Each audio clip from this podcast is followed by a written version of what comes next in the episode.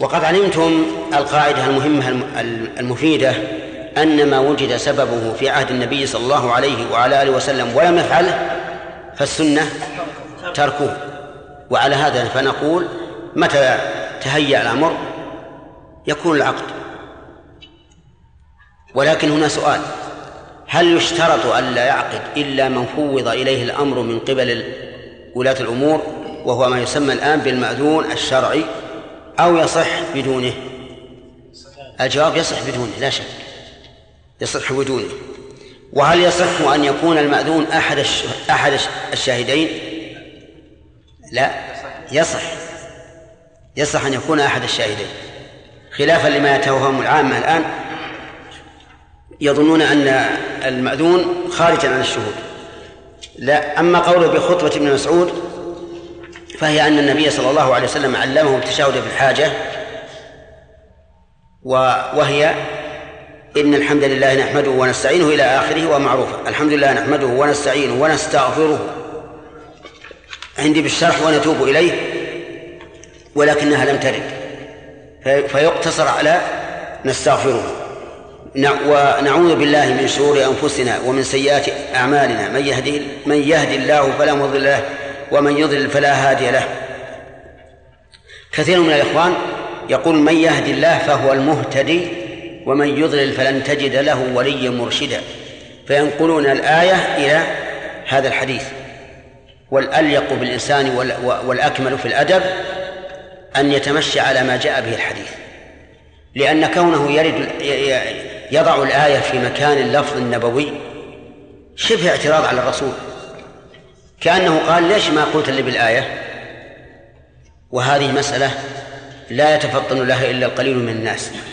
الشيء الذي جاءت به السنة يقال كما جاءت به السنة، ولا يستبدل كلام الرسول بغيره أبدا، حتى لو كان من القرآن، لأننا نقول له هل أنت أحفظ القرآن من الرسول؟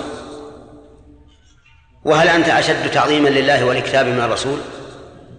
قل كما قال الرسول: من يهد الله فلا مضل له ومن يضلل فلا هادي له. أما من يهد الله فهو المهتدي ومن يضلل فلن تجد له مرشدا، فهذا في هذا الموضع لا يقال.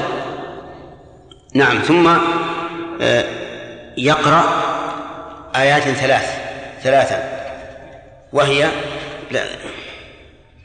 وأشهد أن لا إله إلا الله وأشهد أن محمدا عبده ورسوله، ثم يقرأ آيات ثلاثا هي: يا أيها الذين آمنوا اتقوا الله حق تقاته ولا تموتن إلا وأنتم مسلمون، يا أيها الناس اتقوا ربكم الذي خلقكم من نفس واحدة وخلق منها زوجها وبث منهما رجالا كثيرا ونساء، واتقوا الله الذي تساءلون به والأرحام إن الله كان عليكم رقيبا. يا أيها الذين آمنوا اتقوا الله وقولوا قولا سديدا يصلح لكم أعمالكم ويغفر لكم ذنوبكم ومن يطع الله ورسوله فقد فاز فوزا عظيما. ثم يقال للولي: زوج الرجل، فيقول: زوجتك بنتي فلانة، ولا حاجة أن يقول على سنة الله وسنة رسوله، لأن الأصل في المسلم أنه إيش؟ على سنة الله وسنة رسوله. ويقول الزوج: قبلت. فقط قبلت إيش؟ نعم، قبلت هذا الزواج مثلا. ولو قال قبلت وحذف المحظور كفى، لأن المقام يعين المحذوف. ثم يقال للزوج: يقال بارك الله لكما وعليكما وجمع بينكما في خير. والمتمدينون يقولون ما يقوله أهل الجاهلية بالرفاء والبنين، نسأل الله أن لا يعمي قلوبنا. يأتي لفظ عن الرسول عليه الصلاة والسلام خير وبركة ونعتل عنه بالرفاء والبنين، ربما لا يكون هذا رفاء، ربما يحصل من الخروق أكثر من الرفاء بين الزوج والزوجة. ثم البنات مسكينات، قد تكون البنت خيرا من الابن بكثير. فالمهم أن العدول عما جاءت به السنة لما كان عليه الجاهلية عنصر جاهل. قل بارك الله لكما وعليكما وجمع بينكما في خير. ثم إذا زفت إليه يأخذ بناصيته ويقول: اللهم أني أسألك خيرها وخير ما جبلتها عليه، وأعوذ بك من شرها وشر ما جبلتها عليه. لكن هل يقول ذلك جهرا أو يقول ذلك سرا؟ نرى أن التفصيل في هذا. إن كانت امرأة متعلمة تدري أن هذا من المشروع فليقول ذلك جهرا، نعم، ربما لأنه ربما تؤمن على دعائه. وإن كانت جاهلة فأخشى إن قال ذلك تنفر منه، تقول أنا بشر، نعم. وعلى كل حال لكل مقام مقال، والله أعلم. انتهى الوقت. الغنيمة مثل غيره، ولهم الغنيمة النقلية اللي تنقل، أما الأرض فلا. لا، هنا نعم. طيب، أي نعم. إذا أمر الإمام بالمعصية ورتب عليها عقوبة للتائب، ماذا يقول الموقف؟ إذا إيش؟ أمر الإمام بالمعصية. أمر بمعصية. نعم. ورتب عليها عقوبة، فمن يخالف؟ ما موقف الرأي؟ الواجب الصبر، الصبر والاحتساب وانتظار الفرج، إلا إذا قيل للشخص نفسه إما أن تفعل هذه المعصية أو حبسناك.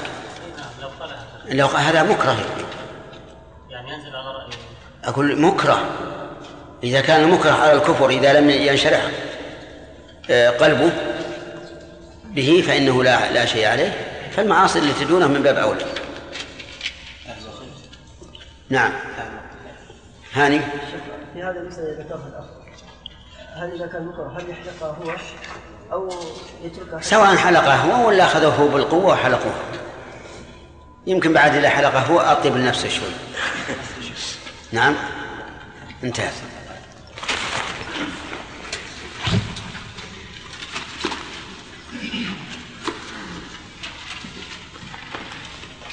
نعم.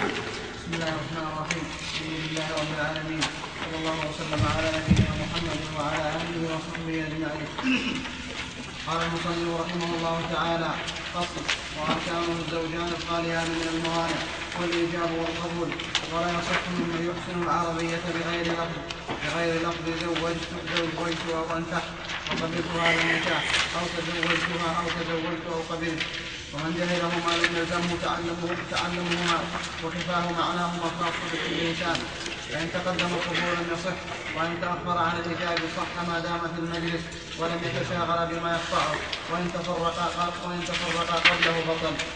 بسم الله الرحمن الرحيم. قال المؤلف رحمه الله تعالى: فصل. واركانه اي النكاح الزوجان الخاليان من الموانع. سبق لنا بيان حكم خطبة الرجل على خطبة أخيه، وقلنا أنها حرام لأن النبي صلى الله عليه وسلم نهى عن ذلك، ولكنها تجوز إذا رد أو أذن أو ترك. إذا رد من أهل الزوجة أو أذن للخاطب الثاني أو ترك، يعني علمنا أنه ترك الخطبة. واختلف العلماء فيما إذا جهل هل رد أو قبل. والمذهب أنه إيش؟ أن الخطبة جائزة، والصحيح أنها غير جائزة، لأنه خطب وصار أحق بها من غيره. طيب، فإن جهل أنها مخطوبة، مثل أن سمع رجلا يتحدث بها يتحدث فيها ولكنه لا يدري هل أقدم على الخطبة أو لا، هل يجوز؟ نعم يجوز، لأن الأصل أنه لم يخطب. طيب، ثم ذكر المؤلف هذا الفصل وهو بدء الدرس. قال: فصل. وأركانه أي أركان النكاح الزوجان والإيجاب والقبول، يعني ثلاثة. والركن هو جانب الشيء الأقوى يسمى ركنا، ولذلك نسمي الزاوية إيش؟ نسميها ركنا، يعني البناء مربع كل ربعة منه نسميها ركن، لأن الزاوية هي أقوى ما في البناء، فجانب الشيء الأقوى يسمى ركنا. والمراد بالأركان ما لا يتم تركيب الماهية إلا به، ما لا يتم تركيب الماهية إلا به.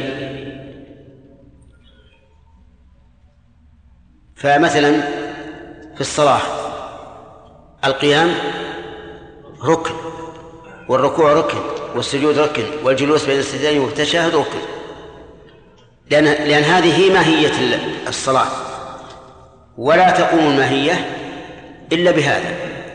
فأما ما كان من أجزاء الماهية ولكنها تتم بدونه فهذا لا يسمى ركن، كرفع اليدين في الصلاة مثلا، هذا لا تتركب منه الماهية لكن الصلاة تتم بدونه، ولهذا لا يسمى ركنا.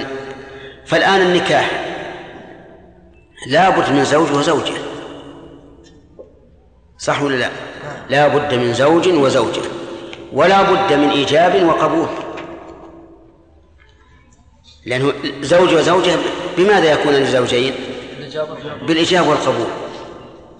أما الولي فيمكن أن نعده ركنا ويمكن أن لا نعده، لأنه خارج عن الماهية، لكن من شرط وجود الماهية أن يوجد الولي. طيب، فصار أركان النكاح ثلاثة: الزوجان والإيجاب والقبول. ولهذا قال المؤلف الزوجان، وقولها الخاليان من الموانع هذا ليس بشرط في الواقع، لأن الأصل الخلو من الموانع. فإذا قدر أنه تزوج امرأة وكان بينه وبينها رضاع ولم يعلما به عند العقد، فهنا نقول بطل النكاح أو تبين بطلانه. فلو قال المؤلف الزوجان وسكت لكن أنسب، ولكن ما ذكره أوضح. قولها الخاليان من الموانع، ما هي الموانع؟ الموانع كل سبب يقتضي تحريم المرأة على الزوج، مثل العدة، القرابة التي تورث، المحرمية، وما أشبه ذلك. الثاني الإيجاب. الإيجاب هو اللفظ الصادر من الولي أو من يقوم مقامه، والقبول هو اللفظ الصادر من الزوج أو من يقوم مقامه. مثال الإيجاب الأخ، مثاله إيه؟ أن يقول زوجتك. والقبول أن يقول قبلت. فالإيجاب هو اللفظ الصادر من الولي أو من يقوم مقامه. فإذا كان الولي فسيقول زوجتك بنتي مثلا، وإن كان ممن يقوم مقامه فإنه يقول زوجتك بنت موكلي فلان، زوجتك بنت موكل فلان. ولا يصح أن يقول زوجتك بنتي، لماذا؟ ليست بنت له. ولا يصح أن يقول زوجتك بنت فلان، لماذا؟ لأنه لا يمكن تزويجها إلا بوكالة. إذن صيغة الإيجاب ممن يقوم مقام الولي أن يقول زوجتك بنت موكل فلان، ولا بد. ثم عاد يعينها، يقول فلانة مثلا، زوجتك فلانة بنت موكل فلان. طيب، الزوج يقول قبلت النكاح، ومن يقوم مقامه ماذا يقول؟ يقول قبلت النكاح لموكل فلان. ولا صح أن يقول قبلت النكاح. وظاهر كلامهم ولو كنا نعلم أنه وكيل، لو كنا نعلم أنه وكيل، يعني يعلم الشاهدان ويعلم الولي أنه وكيل، فإنه لا يصح أن يقول قبلت النكاح حتى يقول قبلت الموكل. واضح؟ نعم. الكلام واضح ولا غير واضح؟ واضح. طيب، لو أن الوكيل الذي يقوم مقام الزوج قال قبلت النكاح فقط يصح؟ لا يصح، لا يصح، لابد يقول الموكل. فإن قال أردت بقولي قبلت يعني لنفسي وخلى موكله يصح أو لا يصح؟ لا يصح، لأن الولي إنما زوج من؟ موكله، فصار القابل الآن غير الذي عقد له. الإيجاب وارد على زيد اللي هو الموكل، وصار الإيجاب واردا على عمرو الذي هو الوكيل، وعلى هذا فتحيل هذا الوكيل لا ينفعه، لو أن هذا الوكيل قد خطب من الناس جميعا وكلهم يردونه. نعم، فذهب إلى شخص وقال علمت أنك ستتزوج فلانة، قال نعم، قال اجعلني وكيلا في قبول النكاح، فقال أنت وكيل جزاك الله خير، عندي الشغلة فروح لفلان.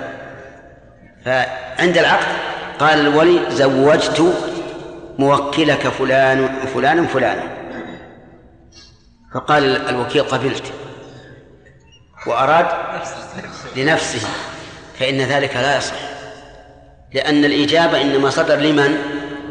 لموكله، وهو قبل النفس، فلا بد أن يقول قبلت النكاح لموكل فلان. وقيل إنه إذا علم أن قوله قبلت يعني لموكل فإن المعلوم كالمنطوق، لأن الولي ماذا قال؟ قال زوجت إيش؟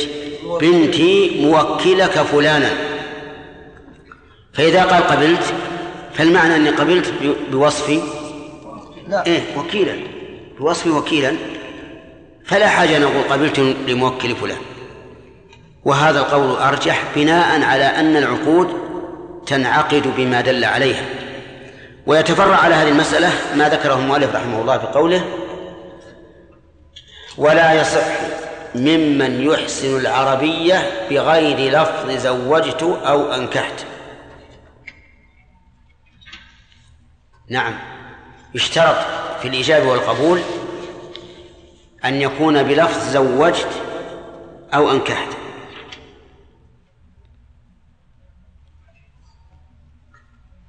الإجابة بلفظ زوجت أو أنكحت، هذا إذا كان يحسن العربية. فإن كان لا يحسن العربية أتى بأي لفظ يفيد هذا المعنى. وتعرفون أن الناس اختلفون في اللغة العربية، فالأخ بيد الله الأفغاني يعطيني لفظ الإنكاح والتزويج في اللغة الأفغانية.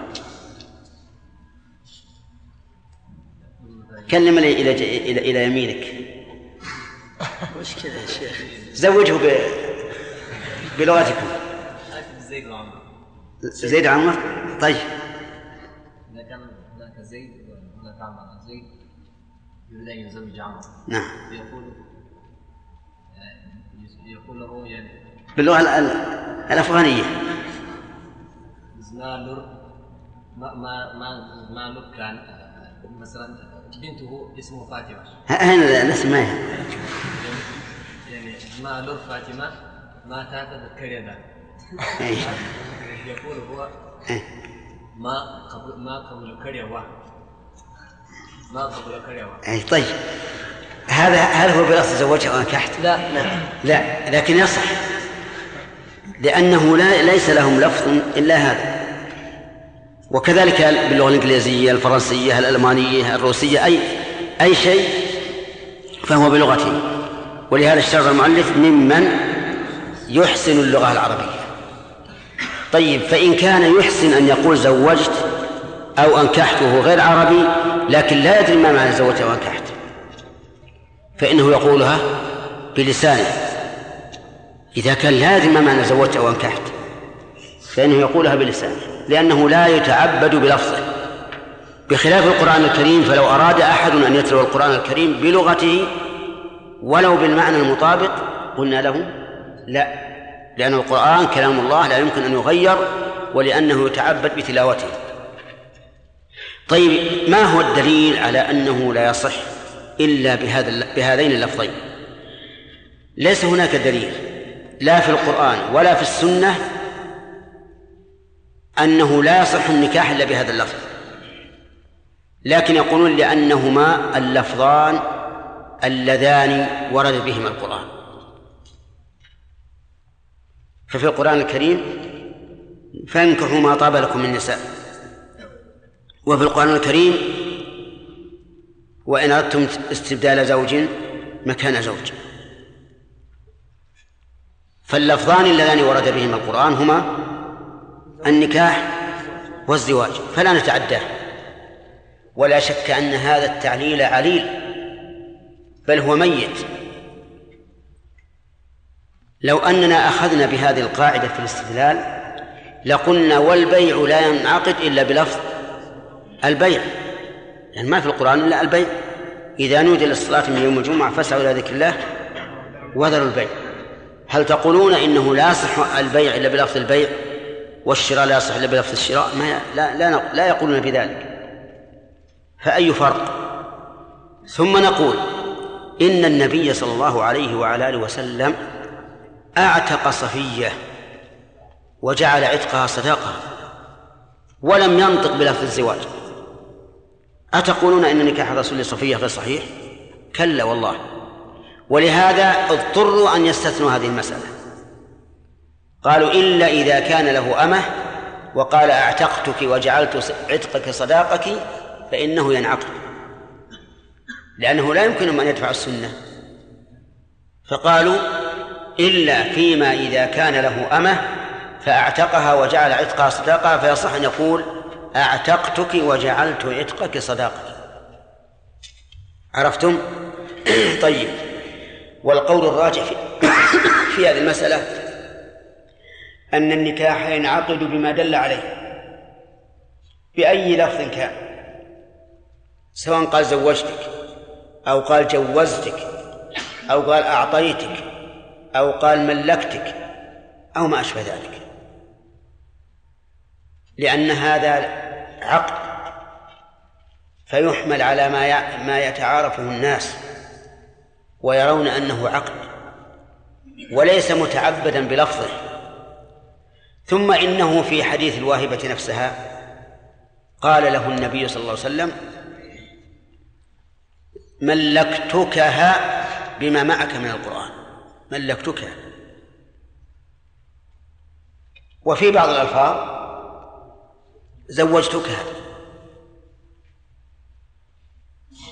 فلما اختلفت الألفاظ في ذلك دل على أنها سواء، وإلا لو كان يختلف هذا وهذا ما جاز للرواة أن يروه على وجهين، على لفظ زوجتك وعلى لفظ ملكتك. انتبهوا يا جماعة هذه النقطة، لأن بعض الناس قال هذا ليس فيه دليل، حديث سهل في قصة الواهبة نفسها قالوا لأن القصة واحدة والعقد واحد، ولا يمكن أن يقول الرسول زوجتك بما معك من القرآن ثم يقول ملكتك، ما يمكن، فهو قد قال أحد اللفظين ولا بد.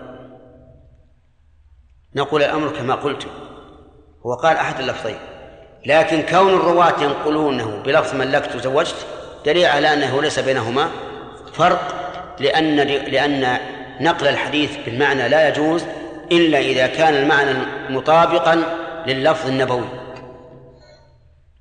وعلى هذا فنقول القول الراجح في هذه المسألة أنه يصح بلفظ الإنكاح والتزويج والتمليك والإعطاء وما أشبه ذلك، مما يعرف الناس أنه إيجاب. طيب، فإن تردد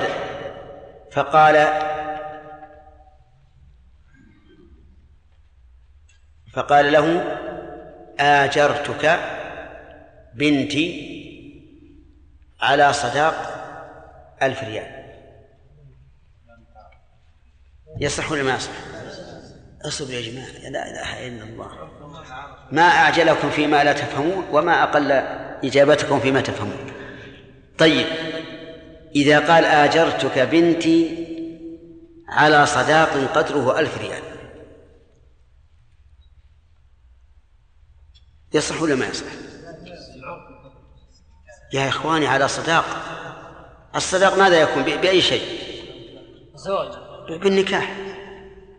والله سمى النكاح، سمى الصداق أجرة، فما استمتعتم به منهن فآتوهن أجورهن، آتوهن أجورهن. نعم آجرتك على صداق، على صداق. أما لو قال آجرتك بنتي ب1000 ريال، هذا معلوم ما في، ما يصح لا شك، لأن الأجرة لا تستعمل في النكاح إطلاقا. لكننا بالأول صححنا العقد لأن فيه ما يدل على المراد بالأجرة هنا النكاح، وقد سمى الله تعالى المهر أجرة، إذن الزوجة مستأجرة. طيب، على كل حال خذوا القاعدة، جميع العقود تنعقد بما دل عليها عرفا، سواء كانت باللفظ الوارد أو بغير اللفظ الوارد، وسواء كان ذلك في النكاح أو في غير النكاح.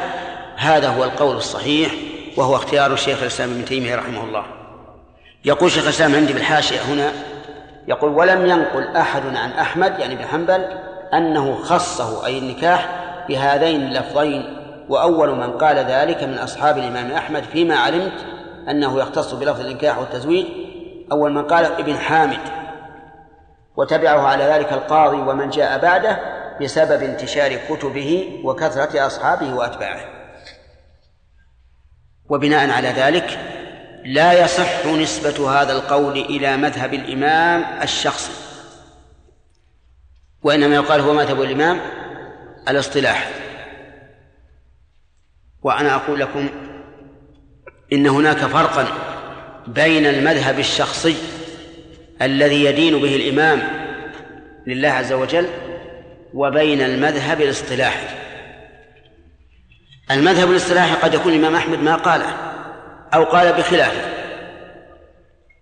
والمذهب الاصطلاحي هو ما اصطلح عليه أتباع هذا الإمام أن يكون هو مذهبه، مثل أن يختاروا مثل أئمة من أتباعه، يقولون إذا اتفق فلان وفلان من أئمة أتباعه على كذا فهو المذهب، أو إذا كان أكثر الأتباع على هذا فهو المذهب. لكن المذهب الشخصي غير، المذهب الشخصي هو ما يدين به الإمام لله عز وجل، وقد يكون موافقا لما قيل إنه مذهب اصطلاحا، وقد يكون مخالفا. نعم، انتهى الوقت. طيب شيخ، سؤال مهم جدا، عندنا جزاك الله خير عادة تحصل كثيرا، وهي أن مثلا يكون في مجلس فيقول أحدهم ابنتي الصغيرة، يعني يقول لجاره أو صديقه أو ابن عمه: زوج لي ابنتك هذه لابني فلان، وهم صغار يعني، فيقول: نعم قبلت، أو قبلت تزويجك فلانا من فلان، من ابنك فلان. فيقول الثاني: قبلت. والأمر كله هكذا فقط، مجرد هذا وعد، هذا وعد وليس بعقد. لماذا يا شيخ؟ لأن معنى زوجني معنى زوجني كل يعرف إن معنى إني أبيك الزوجة الفلانة معناه إذا حان وقت الزواج. أما الآن واحد بالمهد الصبي يصيح يبي ثدي أمه، وهذا أيضا تصيح تبي اللبع، تو مولوده، أحد يقول هذه بتزوج هذه؟ ولكن الشيخ قول النبي صلى الله عليه وسلم: 3 جئتهن جئت. لا، هم ما قالوا على سبيل المزح، العقد على سبيل المزح كالعقد على سبيل الجد، لكن نحن نقول هذا ليس بعقد، هذا وعد ولها نظير عندنا نحن هنا. يقول: أبيك الزوجة من ابنك ترى جهتك. نعم، موجودة هذه. نعم، وعندكم كل الظاهر أهنج. نحن كنا ننهى عن ذلك يعني. على كل حال إذا نهيتم هذا من باب الاحتياط، وإلا فلو تحاكم إلي لم أحكم بالعقد بالنكاح. لكن نعم من باب الاحتياط، لا يجي أحد مدعي. ومشكلة بعد إذا كان الإنسان يرى أن هذا تزويج ثم حان وقت زواجها، يروح يدور رفيزه. بعضهم يطالبون يقولوا: ألم يكن فلان وفلان ثم بارك الله فيك، هذه يعتريها شيء آخر، قد لا يكون الشهود متوفرين، وإذا توفروا ينقصها شيء آخر، وهو على القول الراجح الرضا المرأة ورضى الزوج أيضا، ما ندري. فعلى كل حال هو لا يصح هذا العقد، وأنا أرى أنه ليس بعقد بل هو وعد، لأن كلا يعرف أن العقد له سن معين ويكون بصفة معينة. نعم.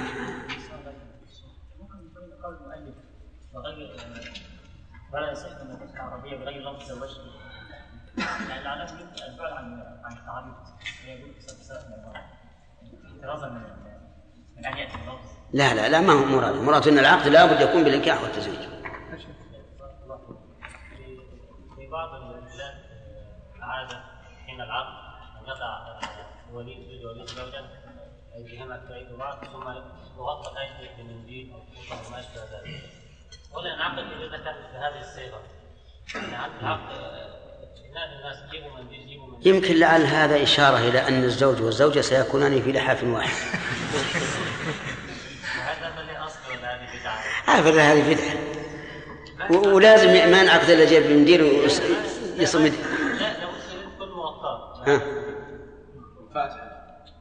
هذا بأي عرف؟ بالمصري يعني؟ اي نعم، والمعدوم الشرعي يكون جالس. سبحان الله، أريد معك واحد نشهد. نعم يا شيخ، ويتزاحمون على المنديل يا شيخ. طيب هذا مصر، السودان الحمد لله. طيب الشام كذلك؟ الشام بدون منديل يا شيخ، بدون منديل. خلاص لا يجي شيء، بس انتهينا. 3 دول إسلامية، من أين جاءتهم هذا؟ يعني هم لو قالوا يشتبك الزوج والولي مثل كذا، قلنا المؤمن للمؤمن كالبناء يشد بعضه بعض، يعني لها شيء من الوجه، لكن منديل إلا مثل ما قلتم كانهم يريدون الإشارة إلى أن مستقبل هذا الزوج والزوجة أن يكون في لحاف واحد، وهذا المنديل بمنزلة اللحاف تفاؤلا مثلا. لكن يا شيخ يتزاحمون على المنديل. ها؟ المنديل يا شيخ. إيه؟ يطولوا عنه ويقتلون على من يأخذه. عجيب. يعني يخطفونه من بعض. ها؟ يخطفونه من بعض.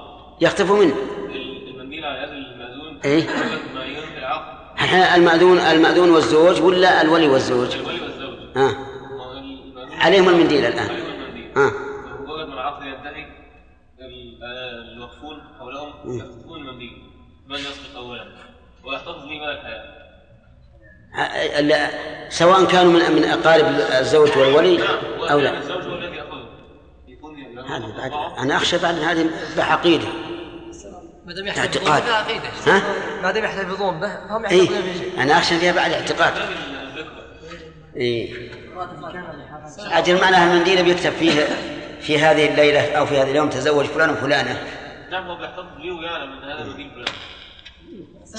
سألت أحدهم عن هذه المسألة. أيهن؟ مسألة المنديل. أولا هي لا تحصل إلا في الأوساط العامة.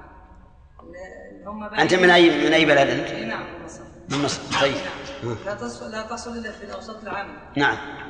واللي هم الجاهليين يعني بعيدين عن الاتجاه.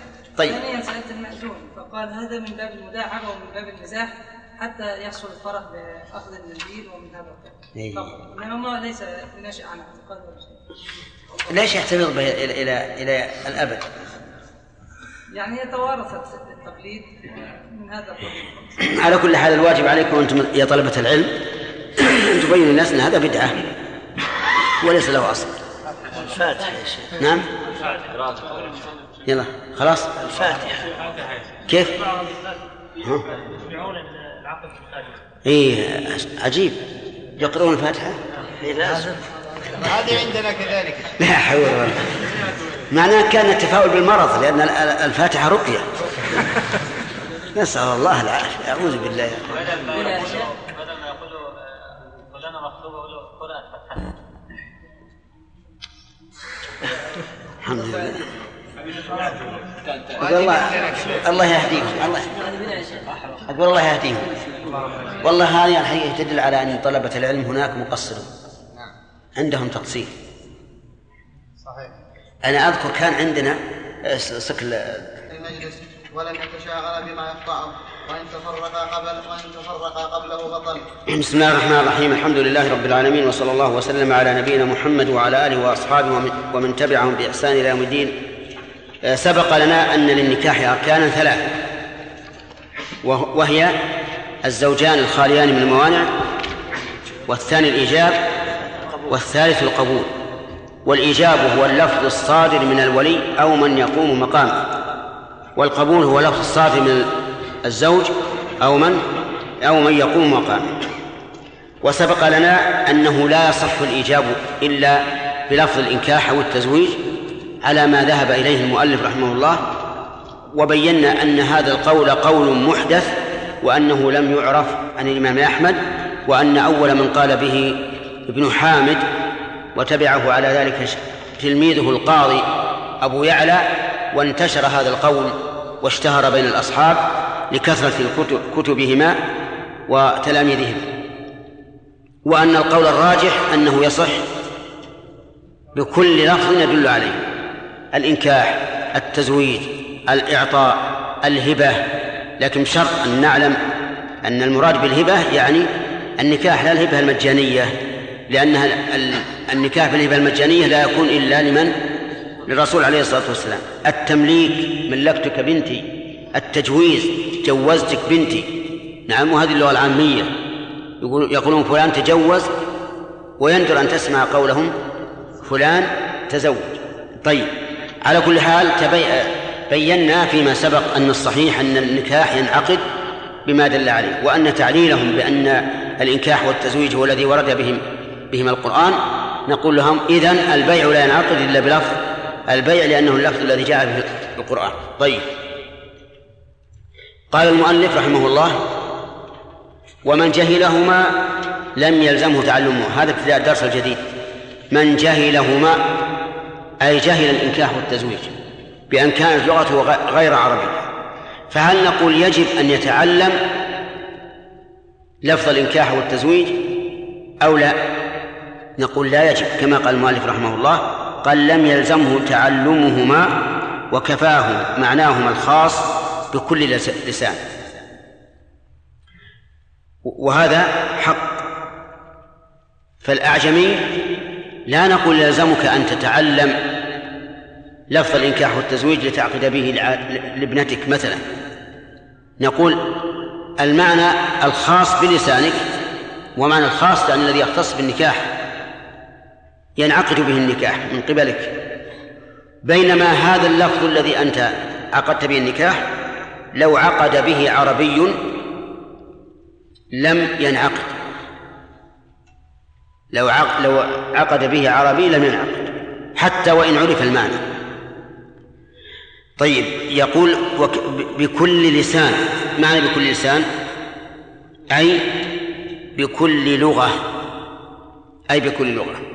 طيب، وإذا قلنا بالقول الراجح أنه ينعقد بما دل عليه، فأوجب الولي العقد بلغة غير عربية لكنها معروفة للزوج والشاهدين، فهل ينعقد؟ نعم، على قول الراجح ينعقد، كأن يوجب الولي العقد باللغة الإنجليزية وهو يعلم المعنى، والزوج يعلم المعنى، والشاهدان يعلمان المعنى، فالقول الراجح أنه ينعقد، لأن العبرة بماذا؟ باللفظ ولا بالمعنى؟ بالمعنى، ولكنه يؤدب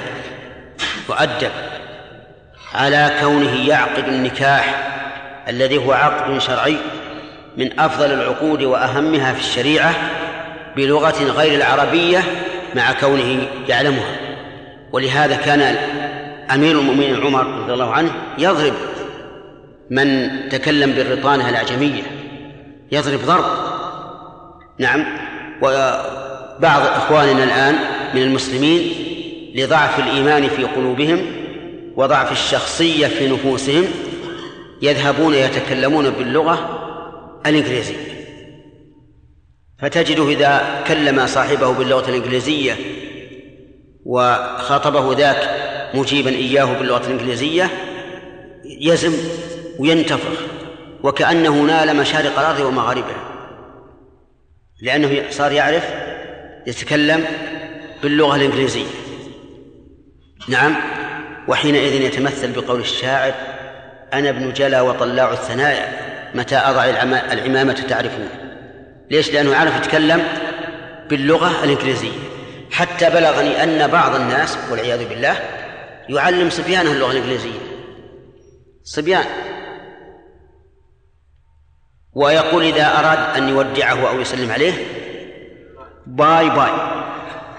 سبحان الله، تأتي بهذه اللغة البابوية وتترك السلام عليكم أو عليكم السلام، فضيحة، عار. يعني لو لم تكن المسألة الشرعية لكان يجب أن تكون على الأقل قومية. أذهب إلى لغة قوم وعندي اللغة العربية بهذا اللفظ، عربية معربة فصيحة، أفصح اللغات لغة العرب، وأذهب إلى اللغة الأخرى. ولهذا أنا فيما أرى أن الذي يعلم صبيه اللغة الإنجليزية من الصغر سوف يحاسب عليه يوم القيامة، لأنه يؤدي إلى محبة الصبي لهذه اللغة وإيثارها على اللغة العربية، وبالتالي يؤدي إلى محبة من ينطق بها من أهلها، واستهجان من ينطقون بغير هذه اللغة. فسوف يحاسب الرجل يوم القيامة إذا أدخل أولاده لتعلم اللغة الإنجليزية وهم صغار.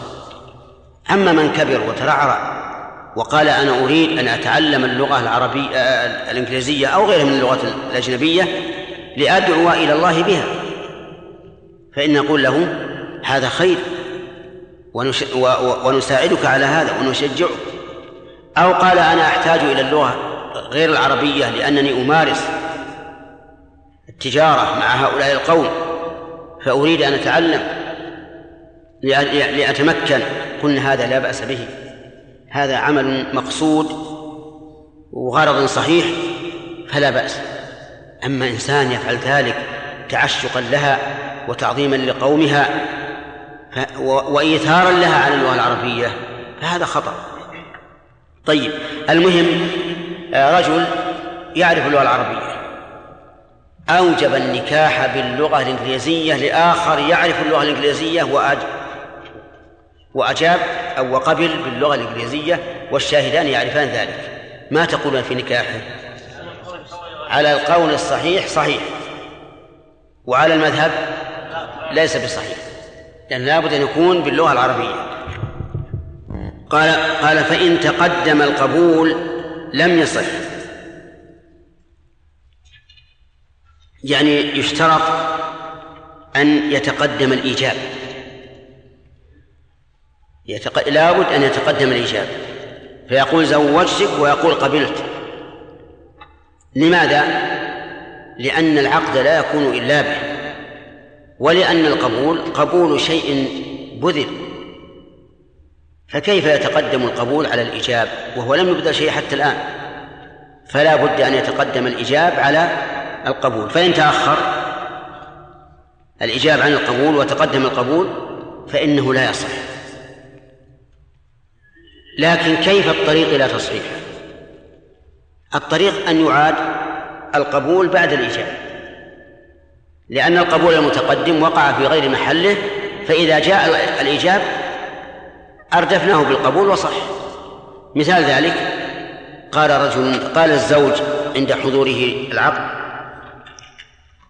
يا عمي، وأتكلم باللغة العامية لأن العم هو أخو الأب، لكنهم يسمون أبا الزوجة عم. قال يا عم قبلت نكاح ابنتك فلانة. فقال له العم زوجتك بنتي فلانة، يصح العقد ولا لا؟ كيف نعمل؟ نقول يعيد الزوج القبول فيقول قبلت ويلغي الأول، لكن لو بقي على ما كان عليه أولا فإن العقد لا يصح. يقول رحمه الله وإن تأخر عن الإيجاب صح. لكن هذا قد يقول قائل إنه تحصيل حاصل، إن تأخر قبول عن الإجابة صح. نقول ليس مراد المؤلف رحمه الله أن يبين لنا أن القبول إذا تأخر عن الإجابة صح، لكنه قال هذا القول تمهيدا لما بعده، وهو قوله ما دام في المجلس ولم يتشاغل بما يقطعه. ولا من المعلوم أنه إذا تأخر يصح، ما في إشكال، وليس هذا من باب السماء فوقنا والأرض تحتنا، ولكن قال ذلك تمهيدا لما يأتي بعد، وهو قوله ما دام في المجلس، يعني ولو طال الزمن. ولم يتشاغل بما يقطعه. طيب، فإن تفرق، يقول إن تفرق قبله بطل، وكذلك لو تشاغل بما يقطعه. هذا يقول أرجوك. رجل قال للزوج زوجتك بنتي، فسكت الزوج وبدأ يشرب القهوة والشاهي. لما مضى 10 دقائق أو ربع ساعة قال قبلت. يصح ولا لا؟ يصح، نعم يصح، لأنه لم يتشاغل بما يقطعه ولم يتفرق من المكان.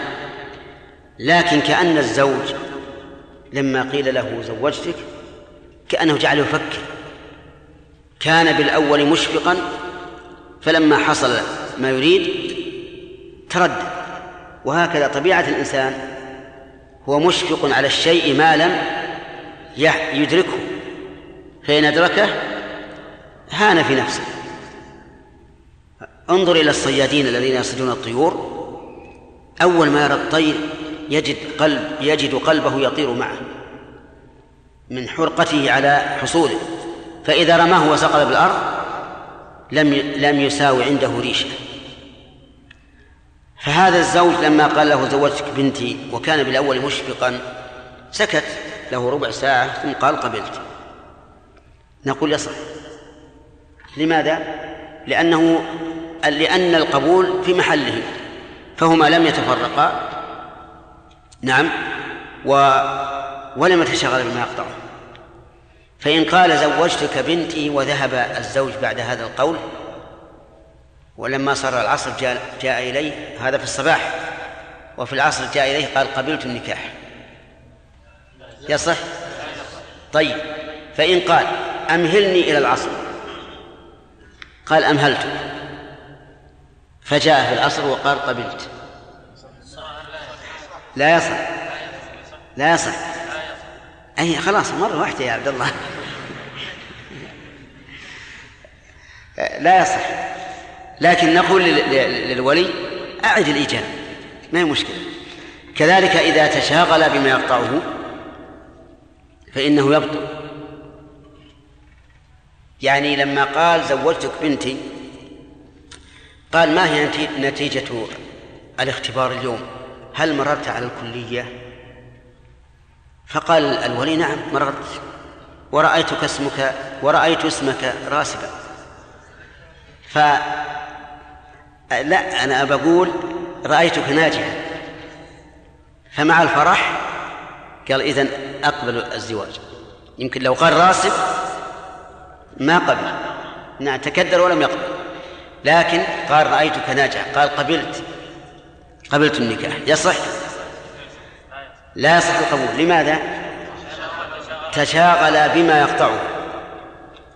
أو قال له مثلا زوجتك بنتي، فقال ما أخبار البسنة والهرسك اليوم، لعلها أخبار تسر، قال نعم الحمد لله انتصر المسلمون، حصل كذا وكذا، فقال قبلت، أيضا لا يصح. فصار يشترط في القبول شرطان: الشرط الأول أن يكون في المجلس، والثاني ألا يتشاغل بما يقطعه. فيه شرط ثالث ما ذكره المؤلف لأنه معلوم، أن يكون القبول لمن أوجبت له.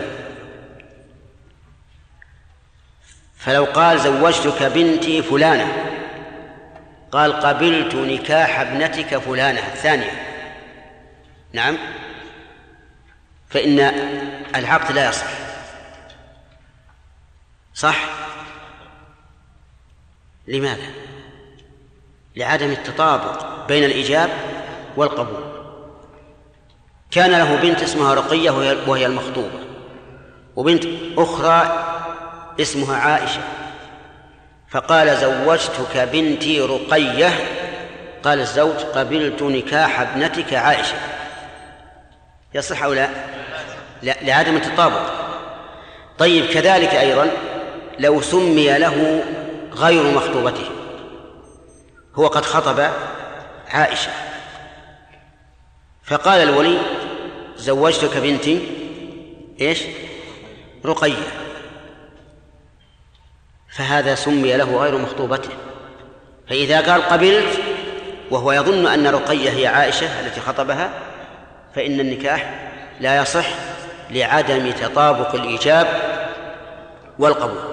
إذن يشترط شرط ثالث وهو تطابق الإيجاب والقبول. استمع عندي في الشرح، يقول: وكذلك لو جن أو أغمي عليه قبل القبول، يعني إذن يشترط أن لا يزول عقل القابل قبل قبوله، فإن زال عقله جن فإنه يبطل الإيجاب. ومتى يكون الإيجاب؟ بطل الإيجاب. هذا الرجل لما قيل له زوجتك بنتي من الفرح أصابه الجنون، نسأل الله العافية. متى؟ إذا أفاق. لكن إذا أفاق فلا بد من إعادة الإيجاب، لا بد من إعادة الإيجاب. وكذلك لو أغمي عليه نقول بطل الإيجاب ولا بد من إعادته. قال: لا إن نام. من يجيه النوم هذا؟ أوجب له العقد، قال زوجتك بنتي فألقى الله عليه النوم ونام، وبعد ساعة أو ساعتين استيقظ، كانوا يوقظونه ولكنه في نوم عميق، وبعد ذلك استيقظ فقال قبلت. يصح أو لا؟ لا يصح. أي على المذهب يصح، لأنه لم يتشاغل بما يقطع ولم يتفرق، فهو كالساكت، هو كالساكت. فعلى هذا لو قال كقائل لو زال عقل القابل قبل قبوله هل يبطل الإيجاب؟ تقول في هذا تفصيل: إن زال عقله بنوم فإنه لا يبطل الإيجاب، وإن زال عقله بأمر لا اختيار له فيه كالإغماء والجنون فإنه يبطل الإيجاب ولا بد من إعادته. ثم قال أي نعم الجنون والإغماء، أي تمثيل هذا ثاني على سبيل المثال. ثم قال المؤلف رحمه الله: وله شروط، له أي للنكاح شروط. واعلم أن الشروط تنقسم إلى أقسام متعددة: شروط للصحة، وشروط للإجزاء، وشروط للكمال، ولكن هذا لا يهمنا في هذا الموضوع، لكن يهمنا أن نعرف الفرق بين شروط النكاح والشروط في النكاح. شروط النكاح والشروط في النكاح. شروط النكاح قيود وضعها الشرع ولا يمكن إبطالها، والشروط في النكاح قيود وضعها العاقد ويمكن إبطالها. والفرق الثاني: شروط النكاح يتوقف عليها صحته، والشروط في النكاح يتوقف عليها لزومه، يتوقف عليها لزوم. الفرق إذن من وجهين: الأول أن شروط النكاح قيود وضعها الشارع ولا يمكن إبطاله، والشروط في النكاح شروط وضعها العاقد وهو الزوج والزوجة ويمكن إبطاله، لأن من له الشرط فله إلغاؤه. الذي معنا شروط النكاح ولا الشروط في النكاح؟ شروط النكاح التي توقف عليها صحته، يقول أحدها تعيين الزوجين. نعم لا بد من تعيين الزوجين، لأن المقام مقام عظيم يترتب عليه أنساب، يترتب عليه ميراث، يترتب عليه حقوق، فلذلك لا بد من تعيين الزوجين إما بالاسم وإما بالوصف الذي يتميز به عن غيره.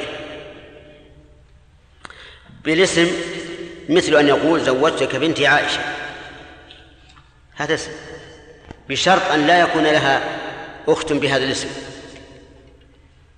الوصف الذي تتميز به زوجتك بنتي الكبرى،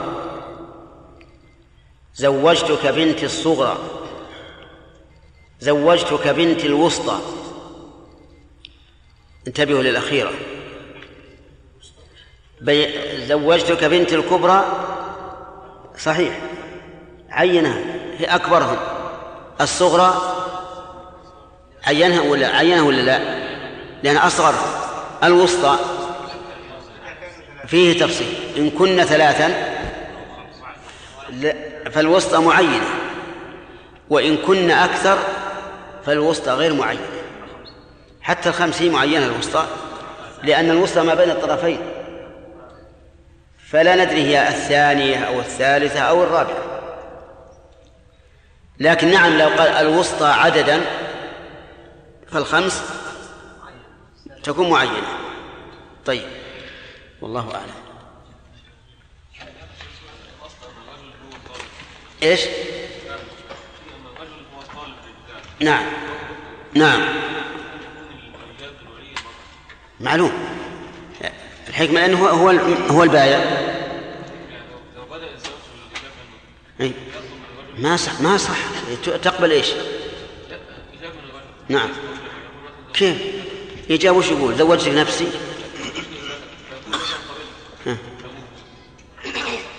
لا، هذا غير، هذا طلب، هذا طلب.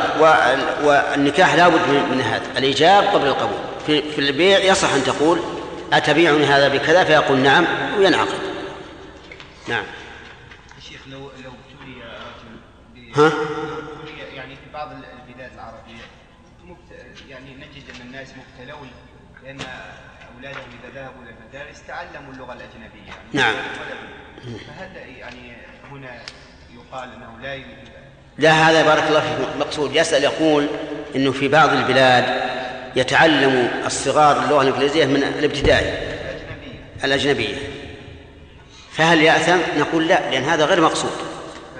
أنا ما دخلت لأجل تعلم اللغة الإنجليزية، وبودي أن لا تكون موجودة، لكن قد يكون بعض البلاد يحتاجون إليها، لأن مثلا 50% كلهم يتكلم اللغة الإنجليزية. بعد هذا أيضا لا بد من ملاحظته. نعم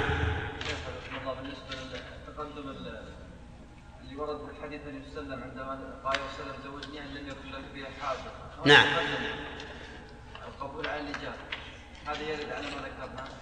لا، لأن الرسول قال زوجتكها بما معك من القرآن، فقبل الرجل، لأن ما صار إجابة الأول، لأن الرجل ذهب وراح يطلب مهر ودور.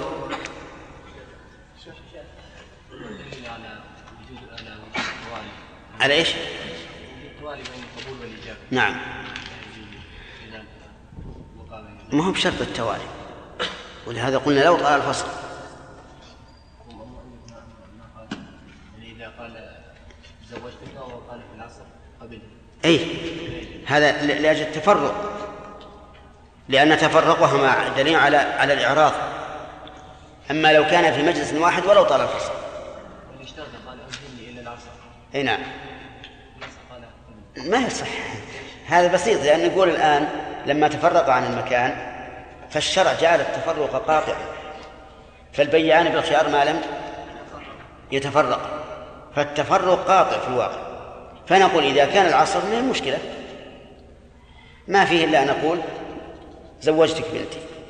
لكن لو قلنا إنهم بنوا على أنه صحيح ودخل الرجل بها ولم يعد الإجابة، فهل نقول صح ويعتبر دخوله بها بمنزلة القبول وتمكين الولي له منزلة الإيجاب، نقول لا، نعقد عقدا جديدا ولا يختلف شيء، نعقد عقدا جديدا وحينما نعقد يدخل عليه. ما يضر لأنه عن جهل، فهو وطء بشبهة أو خلوة بشبهة لا تضر. عبد الله الوسطى مثلا من الخمس أي رقم؟ الوسطى قلت إذا قال زوجتك الوسطى بالعدد من الخمس تعين أي رقم؟ ثلاثة أو أربعة؟ ثلاثة. أي لا تكون بين الطرفين إلا قبلها اثنين وبعدها اثنتين، قبلها اثنتان وبعدها اثنتان. فصل الثاني رضاهما إلا البالغ المعتوه. البالغ الأول. فصل وله شروط، أحدها تعيين الزوجين، فإن أشار الولي إلى الزوجة أو سماها أو وصفها بما تتميز به أو قال زوجتك بنتي وله واحدة لا أكثر صح. بسم الله الرحمن الرحيم. الحمد لله. الصواب لا أكثر، هذا شرح لا أكثر. نعم. الفصل الثاني. بسم الله الرحمن الرحيم. الحمد لله رب العالمين، وصلى الله وسلم على نبينا محمد وعلى آله وأصحابه ومن تبعهم بإحسان إلى يوم الدين. يقول المؤلف له شروط، أي للنكاح شروط كغيرها أيضا من العقود ومن العبادات، وهذا من حكمة الشريعة أن الأمور منضبطة بشروطها والأوصاف المناسبة للأحكام، ولهذا تجد الطهارة لها شروط، والصلاة لها شروط، والزكاة لها شروط، والصيام له شروط، والحج له شروط، وأن هذه الشروط تختلف بحسب ما هي مشروطة له، لأن الشريعة الإسلامية شريعة انضباط وشريعة إحكام من لدن حكيم خبير عز وجل، فلا بد من شروط، منها تعيين الزوجين. سبق أن التعيين يكون بواحد من أمور ثلاثة بل أربعة: الاسم الخاص بها، والصفة الخاص بها، والإشارة، وعدم المشارك.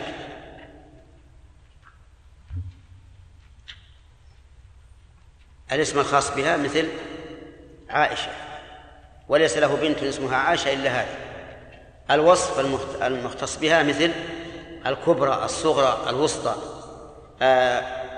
الثالث الإشارة، فيقول زوجتك بنتي هذه ويشير إليها، هذه أيضا تعين.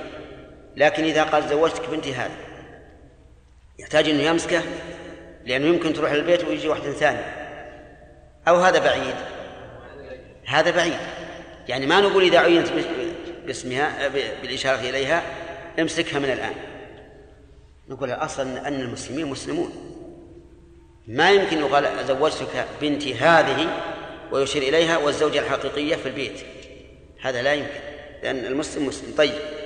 الرابع التعيين بإيش؟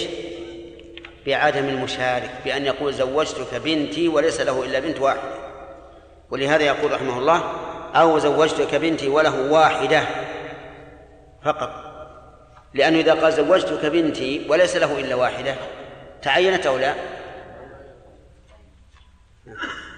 تعينت.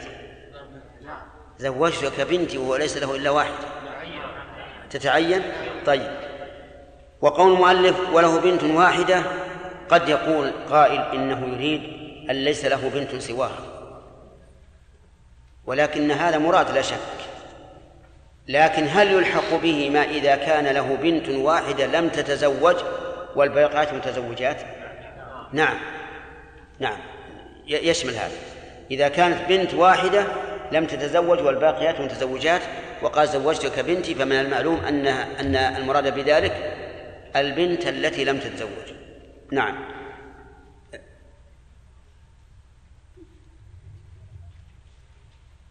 ثم قال فصل الشرط الثاني رضاهما. رضا من؟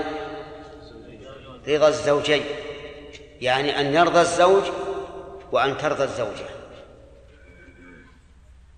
ودليل ذلك قول النبي صلى الله عليه وعلى آله وسلم: لا تنكح البكر حتى تستأذن، ولا تنكح الأيم حتى تستأذن، أو قال الثيب حتى تستأمر. ولأن هذا العقد من أخطر العقود. وإذا كان الإنسان لا يمكن أن يجبر في البيع على عقد البيع ففي النكاح من باب أولى، لأنه أخطر وأعظم، إذ أن البيع إذا لم تصلح لك السلعة سهل عليك بيعه، لكن هذه مشكلة زوج، فلا بد من رضا الزوج والزوجة. قال المؤلف إلا ما استثني. أولا قال إلا البالغ المعتوه. البالغ المعتوه وهو الذي بين العقل والجنون، فإنه لا يشترط رضاه. لماذا؟ لأنه لا عقل له، وكيف نقول يشترط الرضا ممن لا عقل له؟ ولكن سيأتي أنه لا يزوجه إلا أبوه أو وصي الأب، لا يزوجه على كلام الفقهاء أخوه ولا ابنه، وإنما يزوجه أبوه أو وصيه، فإن لم يكن فالحاكم. انتبهوا، هذا مستثنى من الرضا. لماذا؟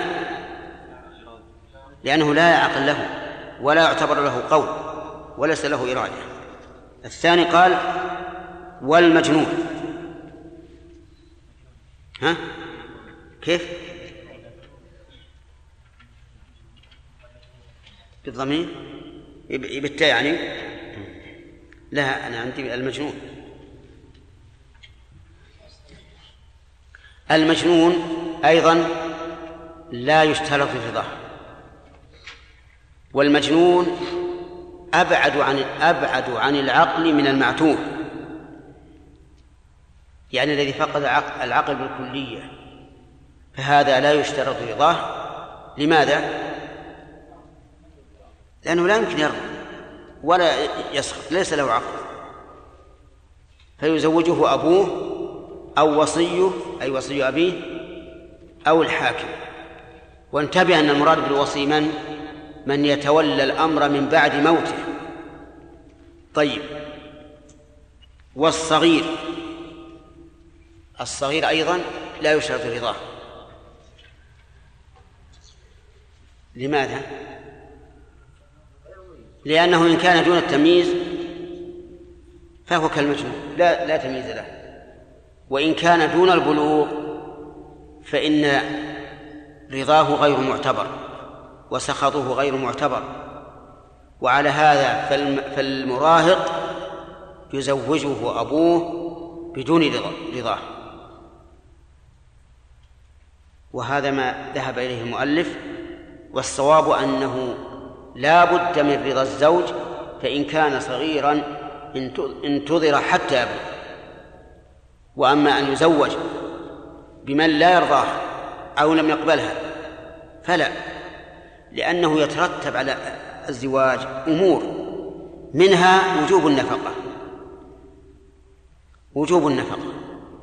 فإذا قدرنا أن هذا الصغير وجبت عليه نفقة الزوجة وكان له مال كميراث من أمه أو ما أشبه ذلك، معناها أننا نستنفد ماله، وهذا لا يجوز.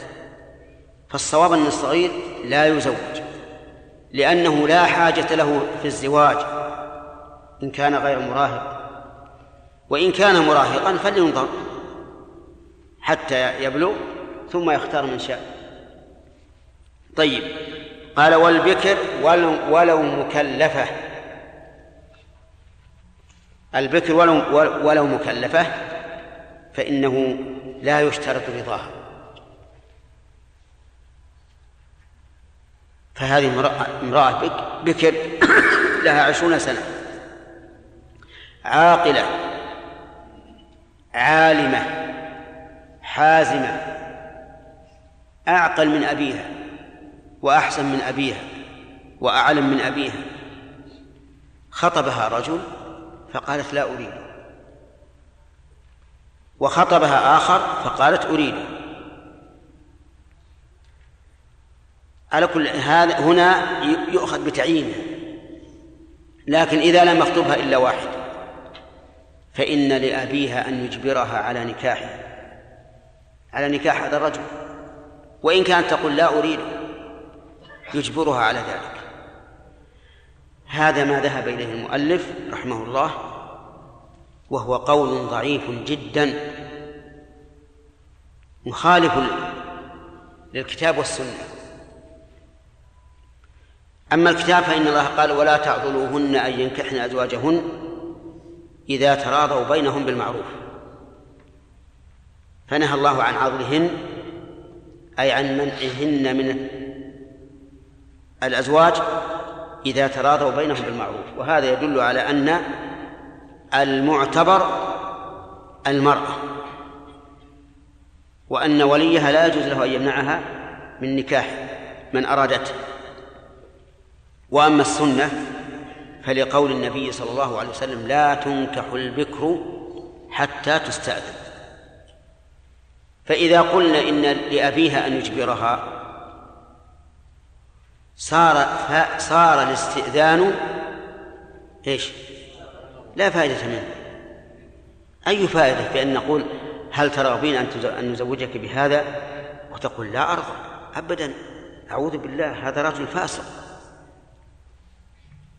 أو رجل كفو لكن لا أريد. فيقال: تجبر على هذا؟ هذا خلاف النص، كما أنه خلاف القياس الصحيح. لو أراد الأب أن يجبر ابنته على أن تبيع خاتمها الذي لا يساوي 100 ريال، هل يستطيع أن يجبرها؟ عجيب يا جماعة، لا يستطيع، لا يستطيع أن يجبرها على بيع شيء من مالها ولو كان بشيء زهيد، فكيف يستطيع أن يجبرها على بيع نفسها في الواقع؟ لأن النكاح مثل الأجرة، قال الله تعالى: فما استمتعتم بهن فآتوهن أجورهن. فالنكاح مثل الإجارة، بل إني أضرب مثلا أقرب من هذا. لو أن رجلا طلب من هذه المرأة أن تؤجر نفسها لمدة 2 يومين لخياطة ثياب، خياطة ثياب، وهي عند أهلها، وقالت: والله ما عندي استعداد اليوم، ما عندي استعداد هذه الأيام أن أخيط، هل يملك أبوها أن يجبرها على ذلك؟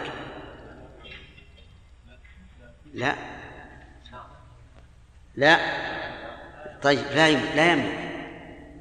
طيب، والآن هذه الإجارة سوف تستغرق من وقتها 2 يوم فقط، وهي أيضا عند أهلها، فكيف يجبرها على أن تتزوج من ستكون معه في نكد من العقد إلى الفراق؟ هذا لا يمكن. فإجبار المرأة على النكاح مخالف للنص المأثور وللعقل المنظور، مخالف للأثر والنظر. فالصواب أنه لا يجوز أن يجبرها على النكاح.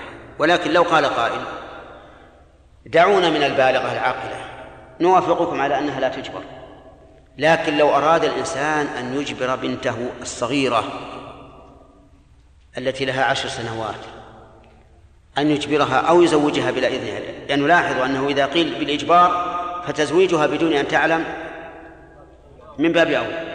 طيب، لو أراد إنسان يزوج بنته ذات 10 سنين وزوجها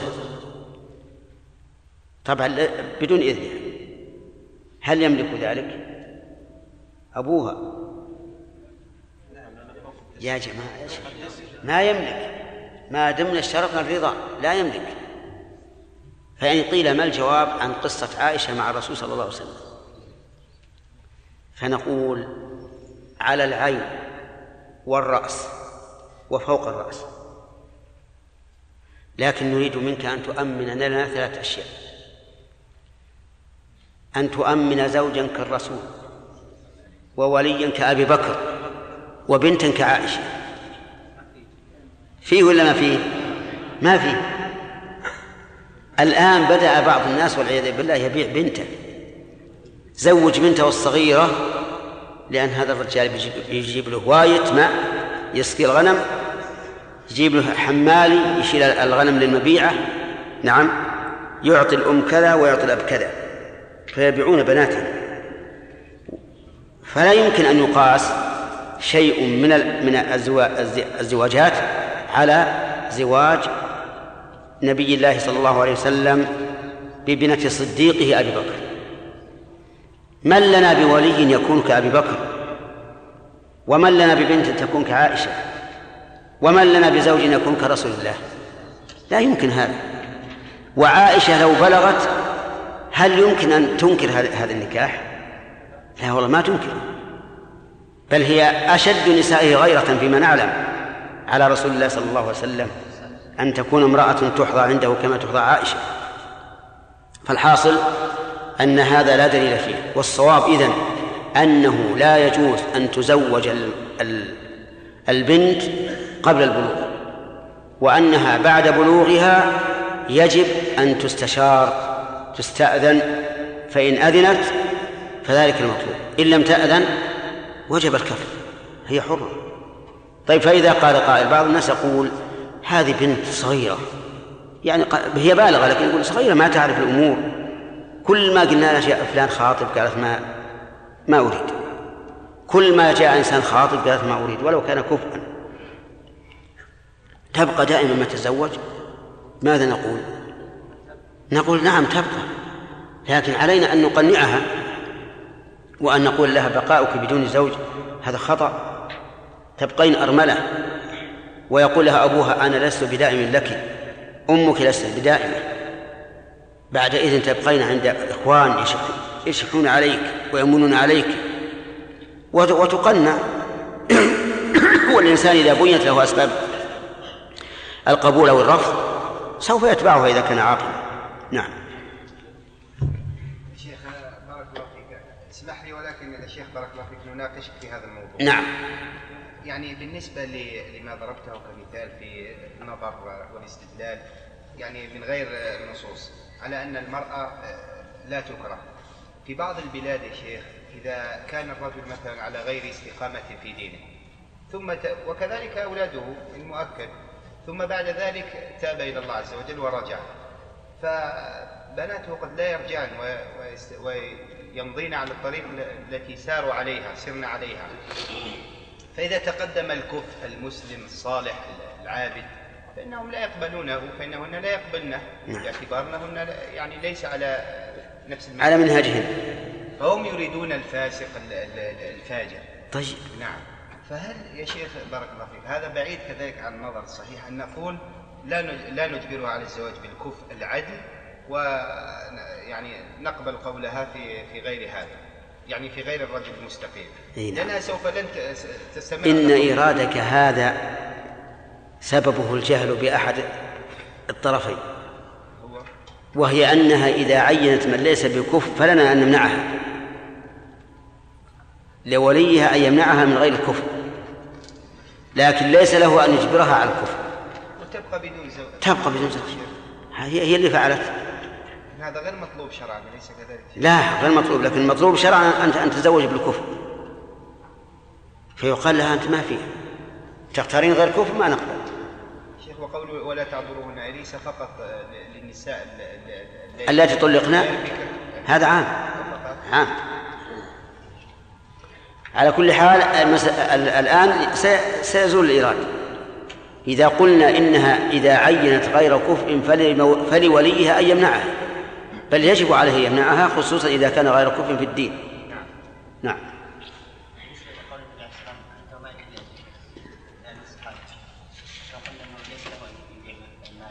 نعم صحيح. نقول ماله يبيع من ماله، هذا كيف؟ طيب خذ تملك المال أولا، إذا تم شروط التملك ثم بيعه على أنك أنت المالك ما هو الولد. فهم يقولون مثلا لا يمكن أن الأب يأتي مثلا إلى سيارة الابن ويبيعه، هذا ما يجوز لأنه غير مالك ولا مأذون له في ذلك. لكن لو تملكها في الحال التي يجوز له أن يتملك، لأن التملك لا بد من شروط، فله أن يبيعها بعد أن صارت ملكه. هنا نعم. هذيك الثلاثة نعم يزوجها وهي صغيرة يلزم ما ينعقد النكاح. على رأينا لا ينعقد النكاح، لكن على كلام المؤلف النكاح صحيح، ما في إشكال. الحديث يقول الرسول عليه الصلاة والسلام: إن الإنسان إذا عقد عقد النكاح ولو كان هازلا نفذ.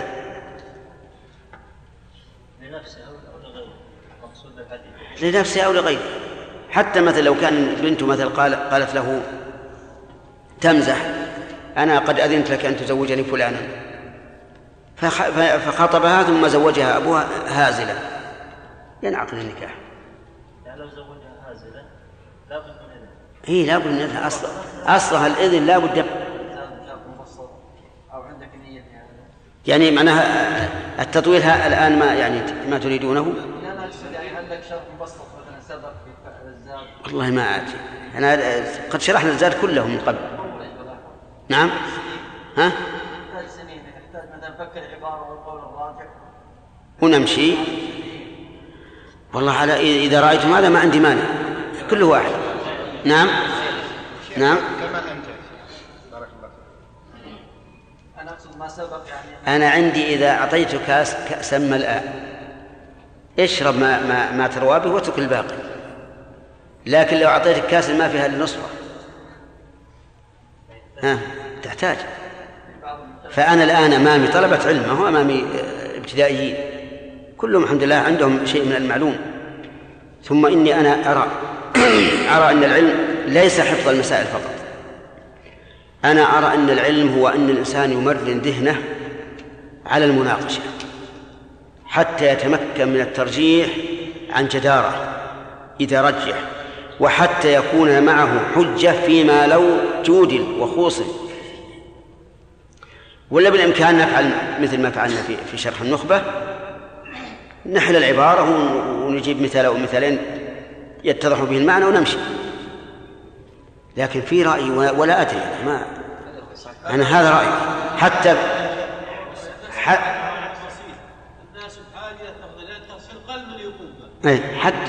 في الجامعة أنا هذا رأيي، وأقول للطلبة: يا جماعة، نحن لو أخذنا 10 مسائل وناقشناها تماما مناقشة تامة بذكر الدليل والتعليل ودفع حجة الآخر، فهو أحسن من 1000 مسألة أبدا.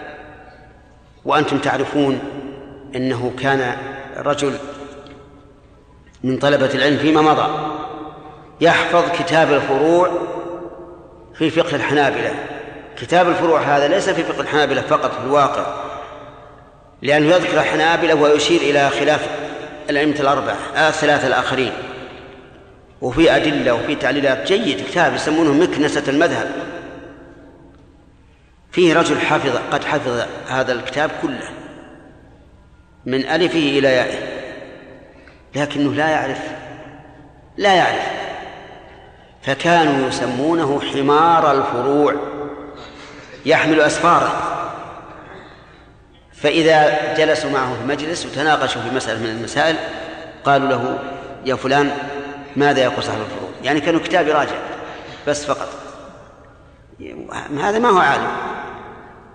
وكذلك الطالب الذي في دار التوحيد في الطائف أول ما أسست، كان فيه طالب فجاء في سؤال امتحان، أظن يقول: ما حكم التفات الإنسان في الصلاة؟ المهم يسأل عن حكم واحد مكروه. فقال الطالب: جيم، فصل يكره في الصلاة التفاته ورفع بصره إلى السماء وتخصره وإقعاؤه وافتراش ذراعيه. جاب كل المكروهات كلها، ثم قال في النهاية: خذ ما شئت ودع ما شئت. لأنه لا يعرف المعنى. فالحاصل إن فهم المعنى وآراء العلماء وما آخذ العلماء، أنا أعتقد أن هذا هو العلم. فإن أبيتم إلا أن يكون مشي. نعم. أيش الظلم؟ عدم التفصيل هذا ظلم. طيب، على كل حال، إنما إذا شئتم أن نخفف خففنا، ما في مانع.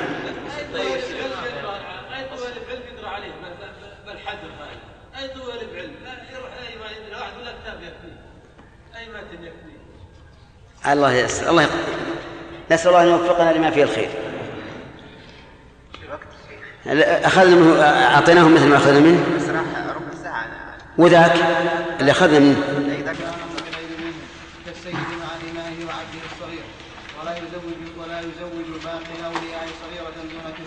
ولا صغيرا ولا كبيرة عاقلة ولا بنت تسع إلا بإذنهما، وهو صمات البكر ونصب الطيب. فصل. بسم الله الرحمن الرحيم، الحمد لله رب العالمين، وصلى الله وسلم على نبينا محمد وعلى آله وأصحابه أجمعين. سبق لنا أن من شروط النكاح الرضا، رضا من؟ الزوج والزوجة، وأنه لا إجبار للزوج ولا للزوجة. لو سألنا سائل رجل أجبره أبوه على أن يتزوج ابنة عمه كما يوجد هذا في بعض البادية، فتزوج مكرها، فماذا يكون؟ النكاح غير صحيح، النكاح غير صحيح. وقد يقول قائل: لا إكراه للزوج في الواقع، الزوج ما يكره، لأنه إذا قال له الولي: زوجتك بنتي، يقول: لا قبلت، وينعقد النكاح؟ ها؟ لا ينعقد. فلو قال قائل: إن إكراه الزوج على النكاح غير متصور، لأنه يمكن إذا قيل له زوجتك يقول: لا قبل. نقول: لكن ربما يهدد، ربما يقول له أبوه: إذا لم تقبل فلن تتزوج، أو يقول: إذا لم تقبل فأنا أقتلك وأحبسك وما أشبه ذلك. فحينئذ يكون القبول إيش؟ إكراها، فلا ينعقد النكاح، فلا بد من رضا الزوجين. يستثنى من ذلك البالغ المعتوه. لماذا؟ لأنه لا اختيار له. طيب، وبماذا نعرف أن هذا البالغ يريد النكاح؟ لأنه ربما هو معتوه ما ندري عنه. حمد، وش يدري عن احتلامه؟ ثم قد يحتلم الإنسان ولا يريد النكاح، معتوه. لا لا يتزوج، لا يصدق إياه. إذا حطيت المرأة بين يديه ظهر لحظ الرجال، ما صار معتوه. ترى الأسئلة ما فيها تسجيل يعني. نعم، نعرف رغبتهما في النكاح إلا إذا كان يتتبعان النساء. إذا كان يتتبعان النساء ونرى أنهما إذا رأي المرأة الجميلة هشت نفوسهما لذلك وتتبعاها، علمنا أنهما يريدان الزواج، فحينئذ نزوجهما، ولا يعتبر رضاهما لأنه ليس لهما عقل. طيب، الثاني مما يشترط، مما لا يشترط له الرضا، آدم. الثاني ممن لا يشترط له الرضا في النكاح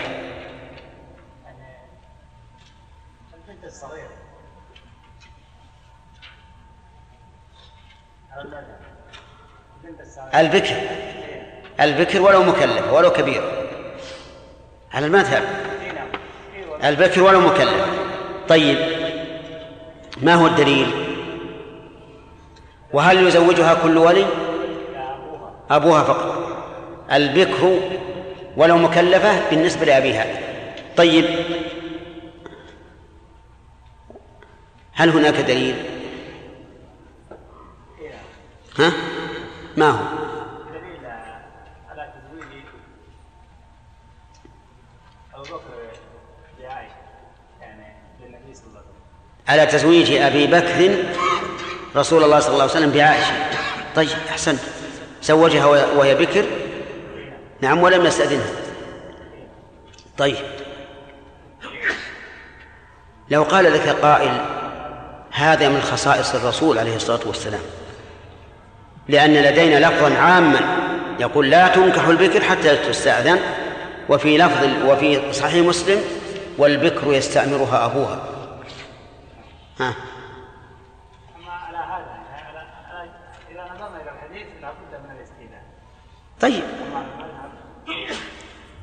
طيب كيف تنقض دليل المذهب؟ دليل المذهب هو فعل أبو بكر وما كان معروفا عندنا فعله وما كان معه. كيف فعل أبي بكر وما كان معه؟ زوجها بدون إذنها. كيف تجيب عن هذا؟ نقول لهم يكون بزوجك النبي صلى الله عليه وسلم. نعم. كأبي بكر وبزوجتك عائشة. أحسنت. نقول نحن إما أن ندعي الخصوصية ونقول إن رسول الله صلى الله عليه وسلم له في النكاح خصائص ما لأحد.